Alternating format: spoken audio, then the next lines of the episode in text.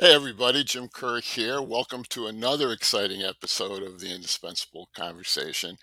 I am so psyched to get into this with my guest today. Her name is Kathy Caprino. She's a leadership coach, she's a speaker, a senior Forbes contributor, and she hosts a podcast called Finding Brave. Um, she draws on her work as a corporate therapist to help people dig deeper and discover the right work and illuminate that to the world. Uh, it's this background that makes Kathy really the absolute right guest for this episode of the Indispensable Conversation, where we explore the question how can we assess if the grass is really greener over there? It's a terrific topic to begin the year with, and I hope that you'll find it indispensable. Kathy, welcome to the show. Thank you so much for having me, Jim. Thrilled to be here. You know, let's jump right in. So, Kathy, how can we assess if the grass is really greener over there? So, I wish we had about 10 hours because it's it's a deep, fantastic question. I would love to address it s- straight on and then we can kind of peel the onion because it's a deep issue. So, there's uh, two ways I hear this question a lot being a, a career coach. One is how do I uh, assess if I should chuck this career? Mm but another uh, question I get is uh, when do I know it's time to leave my employer? So I'm going to just touch on two of those. But the very first thing, if I go straight on with action steps, you know, I've come up with this model for change. If you want to change your career, there's five steps. I'm going to share them quick. Okay. Step back for an empowered perspective of who you are, and that's a whole process. You know, a lot of people forget what they the value they have, or they've never even recognized that. Right? Step back. The second is let go of the thinking patterns and behaviors that keep mm. you stuck. Mm-hmm. That's a huge one. Number three is say yes to your most compelling visions. Let's not just go a little bit. Let's think about what do I really want? What's the mm. legacy I want to leave, right?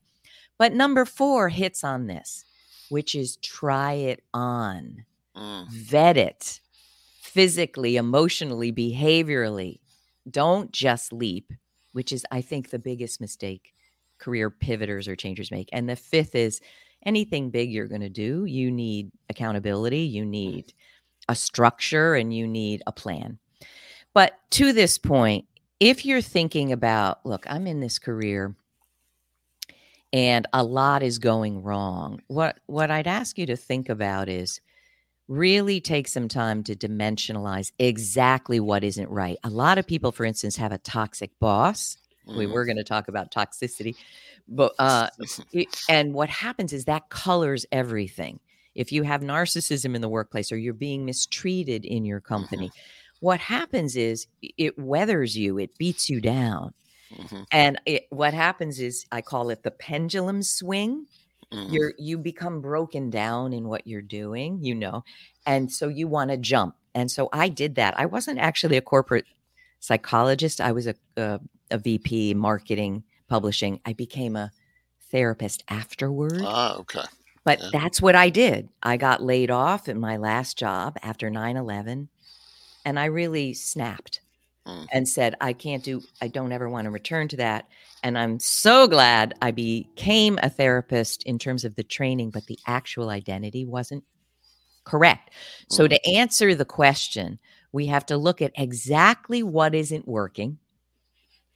And we have to first shift ourselves to be the most powerful we can be, the most, you know, uh, confident, have the most self esteem, self trust. Then we look at what do I hate about this? Right. That a new career would actually change. Well, and then there's gonna, a path to figuring out. We're going to get at a lot of this, I think, in, in our conversation today, Kathy. Right. You know, so I mean, I never ask a question of a guest that I don't have an answer for. Right. yeah. So, so when I was thinking about this question, I, I really feel like, and, and I think you're uh, saying this as well, it really starts with us, right? So it's knowing yourself, knowing what you care about, what your ambitions are, you know, and then doing the due diligence to determine whether or not there really is a potential someplace else that's going to be more fulfilling and, and more helpful to you uh, on your path. Which kind of leads me to the next question. Do you think it's normal for people to be regularly comparing themselves to each other? I mean, it seems like that's part of this grass is greener kind of kind of Yeah, I issue. I mean, I think it's a normal human instinct and experience. The thing is, I always say comparison is the death of peace. Mm, Um, comparison is great when it inspires you. Uh, Gretchen Rubin, I interviewed years ago, the you know Happiness Project um, expert, and she said before she became a writer, I think it was Harvard she had gone to, a, a great school, and she would get the alumni newsletter, mm, and she would look at what people were doing, and she was a lawyer, I think, at the time, and sh- she kind of couldn't care less what what the lawyers were saying. It was the writers mm, that made her very green with envy. mhm, So, yes, comparing when it gives you information about what you wish for yourself, that's useful. mhm, And if you're green with envy about this, that, and the other thing, it's time to look at is this something I really want? Or Right. What you don't want to do in comparing is to just come out a loser. You know, I, Mm. a lot of people, you know, social media is everywhere. Yeah. LinkedIn, we're on LinkedIn right now. People look at the vanity metrics you mhm, know i have this many followers you have Mhm. this many followers when when that kind of comparison just makes you feel less than it's the wrong focus mhm. but yeah i think most people compare Yeah, I mean, I, I'm with you. I think it's part of the human condition, and I think we do it for probably a couple of different reasons, right? I mean, first we compare ourselves just to see, like, do we fit in with the group? yeah. Sort of like your friend was, you know, in the, in the story you shared. And then secondly, we kind of compare ourselves to others, I think, because we want to know where we f- sort of sit in the pecking order, you know, and, and that's mm. why those vanity things on LinkedIn people pay attention to because they want to say, well, I've got 5,000 followers. I have 5 million followers. Oh, well, then I'm not as good as Kathy because she's got 5 million followers, you know? yeah So, the problem with so many of the things that we're comparing on they can be very empty someone Yeah. can have sure. five million you can buy followers them. and they you can buy them and they're bots and then they you know uh, yeah and they're not engaging so Right. we really do have to uh, be very careful So let me using. let me get to another question. You know, Mm. do do you think looking for greener pastures is sometimes driven out of a feeling that you might have made the wrong choice to begin with?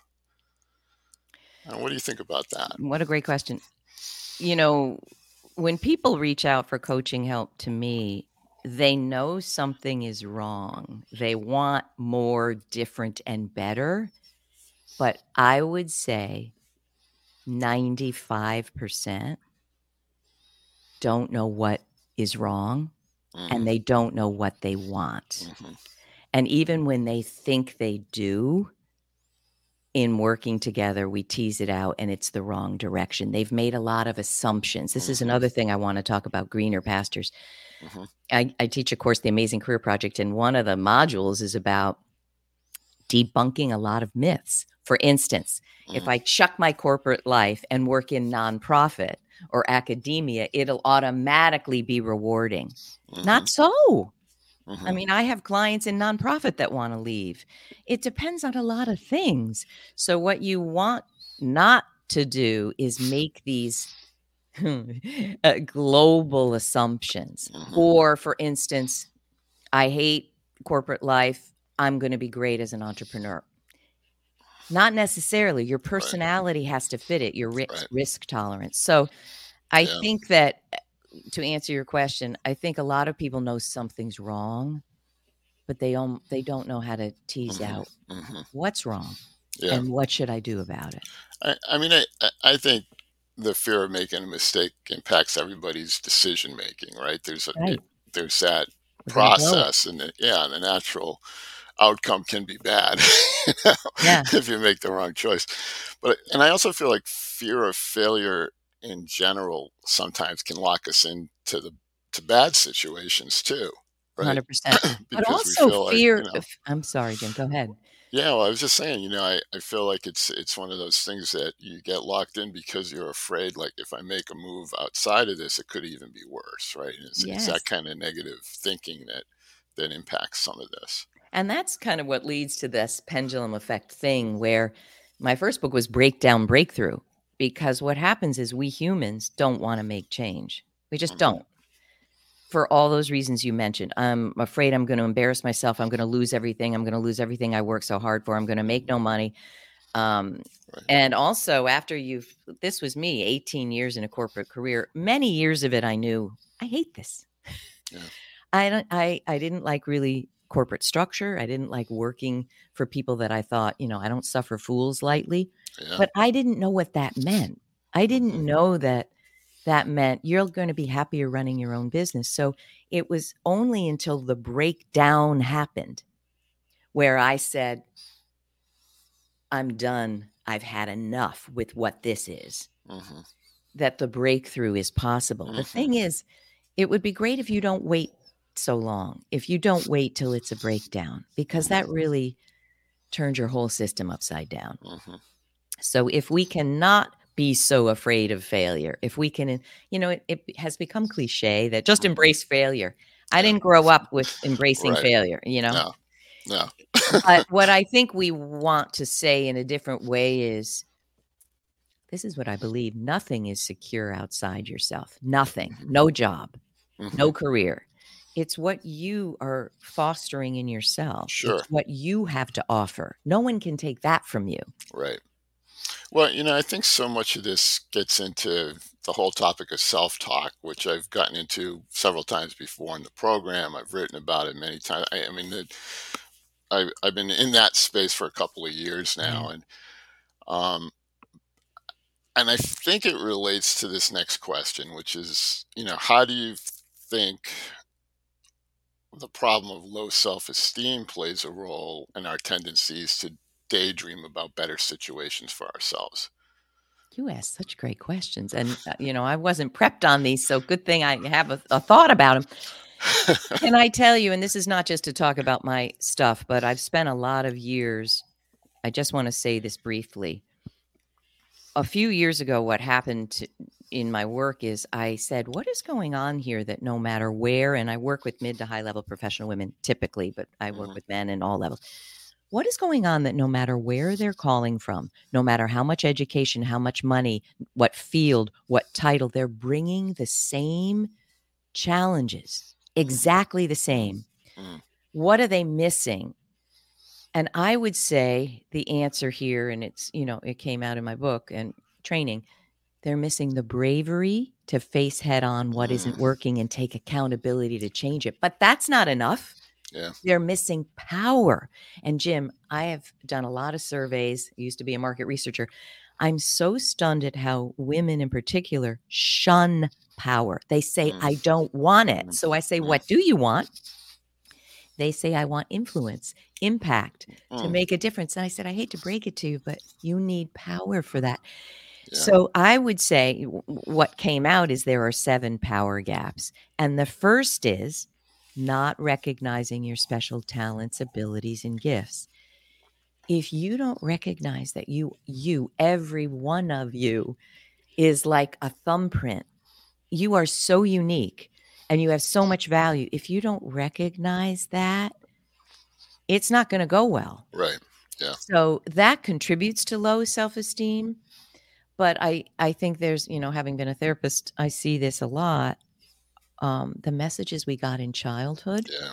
I say that we are who our childhood taught us to be. Mm-hmm. So if you had a childhood that didn't foster self-esteem or your belief in yourself and your ideas, um, that's going to contribute to Yeah, low self-esteem. Absolutely. Yeah.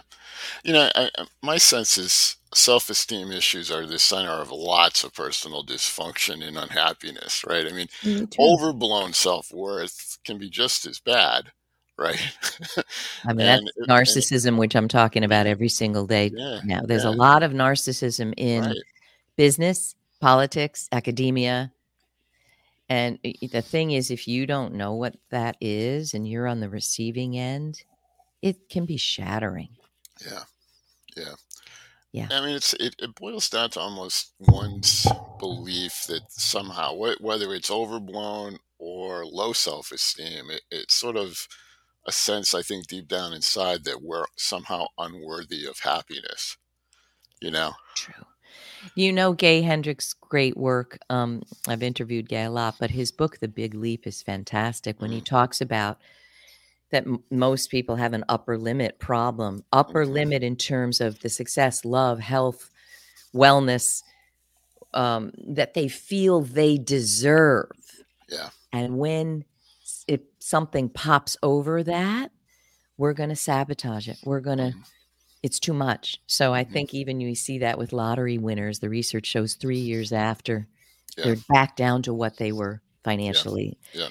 Yeah, we um It's a set point kind of thing. it's a set point and a Yeah. lot of people I know are not just afraid of failure, they're afraid of success. What it and. Gay talks about that. What what's going to happen when I really become Sure. when I step into this Right. higher level.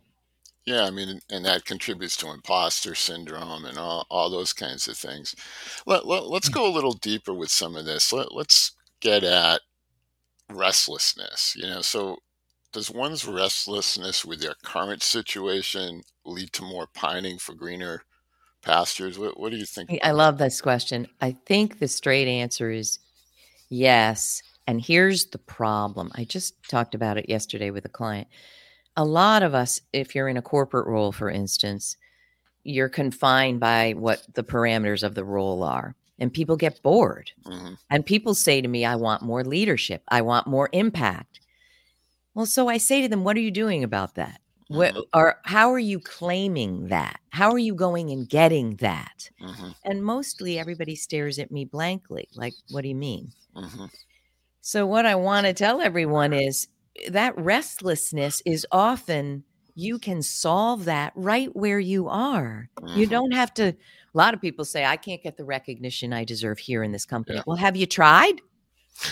have you gone to the manager and say, look, I'm, I'm, I think I'm rocking at what's going on here. What I'd really love to do is also spearhead this or start this or contribute or volunteer.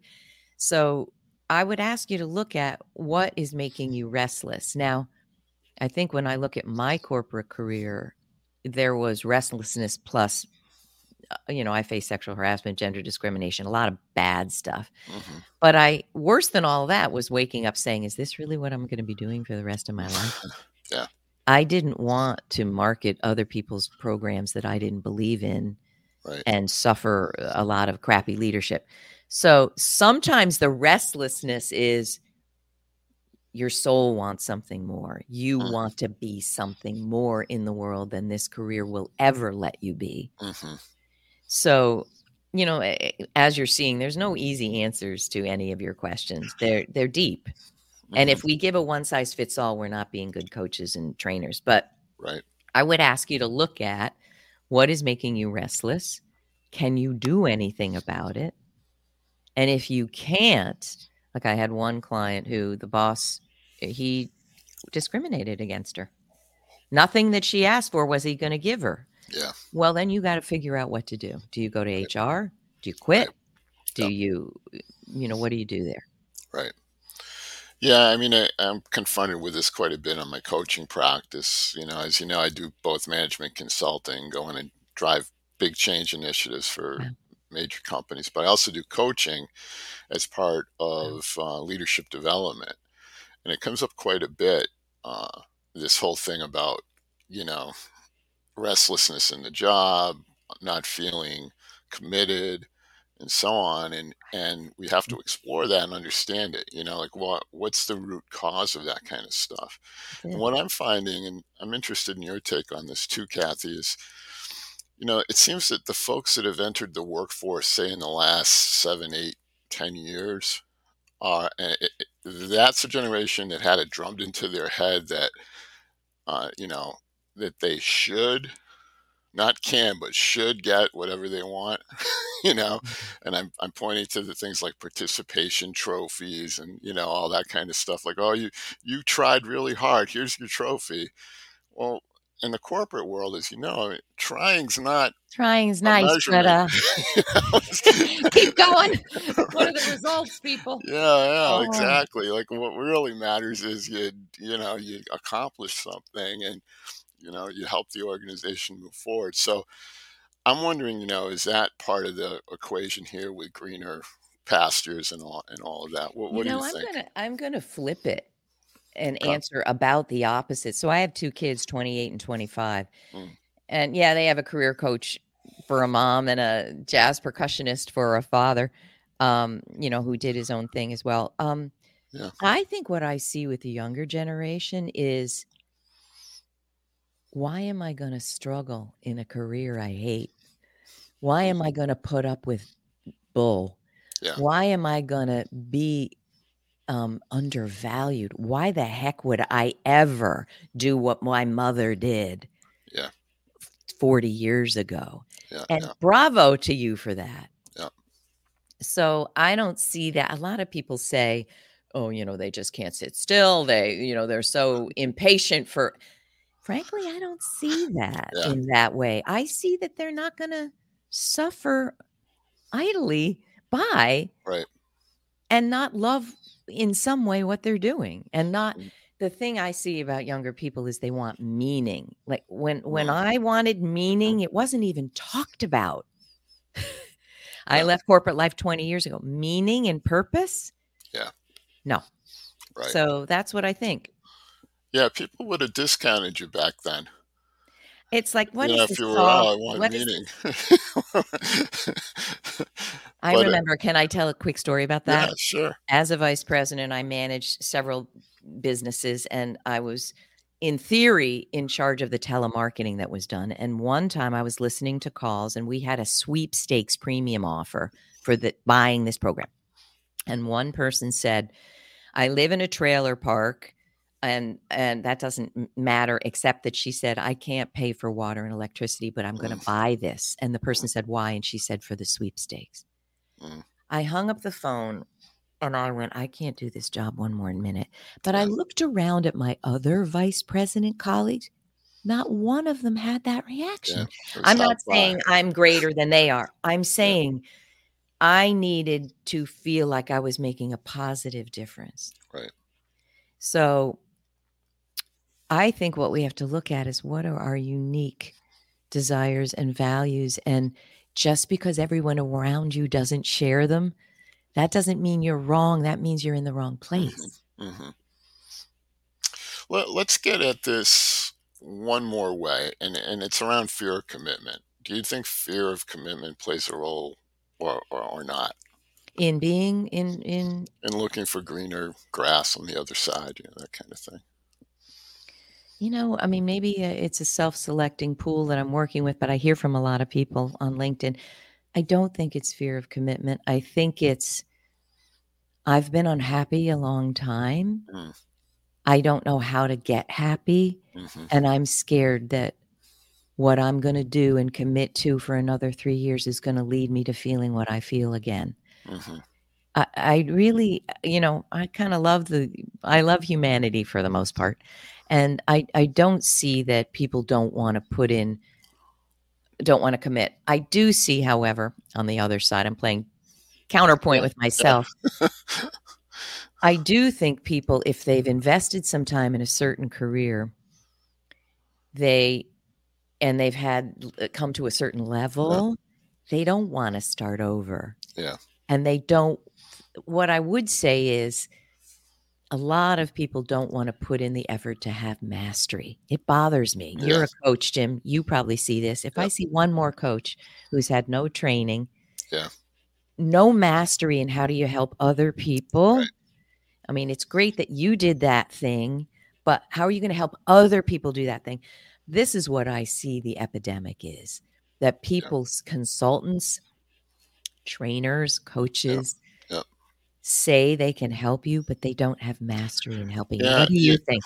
No, you know, I, I love the Snarky? point. Uh, Yeah, and as someone who's been doing this for 30 plus years, you know, I, I hung this shingle up a long, long time ago. I And- think, think you have some mastery going well, on. I, all all I was really going to say is it, it takes a lot to to to be able to do it for that long, right? So so Right. the s- the stamina required to actually keep that business going for such a long time. and in such volatile times over Right, it 30 was- years. Yeah, you know, it- and you know, COVID was no picnic for any of us either, right? So it it, it has an impact on on the, this space of coaching and consulting. But to your point, there's a lot of really terrible consultants and coaches that make And it I've hired a really hard for us. You know, it, Yes. gives, it gives consulting and coaching a bad name, and you've got these people that are really pretty phony Pretty that are playing in the and space. promise you eh, a silver bullet. Hire Yeah, me for blip right. thousands, and this is going to Sure. happen tomorrow. Yeah, Just and if they're willing to pay for the promotion, they get business, and then you and then people that get burned. I can't tell you how many of my clients have come from bigger firms and said, "Man, we spent millions of dollars on this program. It didn't work. How can you help us?" You know, and I end up getting sort of the second try at at, at the apple. You know, Does that work? Is that is uh, it, Yeah, it's you, you're looking at what didn't work and why? Right. I mean, I like that. It gives you a lot of research. Okay, well, these seven things didn't work, Right. Well, not only that, but I think they didn't come in with a, for the most part, don't recognize that you're partnering with the client. Whether you're coaching or consulting, it's really all about Mm. co creation. We've got to co create solutions. We're working together. I'm not going to come in with the answers. You've got the answers, but I'm going to give you a process to help you get the answers that are actually going to be the things that are right for you. So it's not cookie cutter. It's it's it's built to you know built to spec, if you will. I love that. I always say to clients who come to me who want me to answer, what do I do with my life? You know, um, I say to them, look, you're the expert in your life. I'm the expert in change, in transformation. Yep. Together, we're going to do this. But there are no silver bullets, you know. And also, speaking of mastery, you have to be a master of yourself. Yeah. It, it- you know, before I became a therapist, I could, I can't believe what I didn't know about myself. I, I mean, it's pretty remarkable that I was a grown person with two children, and there was so much I didn't know about myself. And yeah. yeah, So mastery. l- l- as we wind down, I've got a couple of questions, right?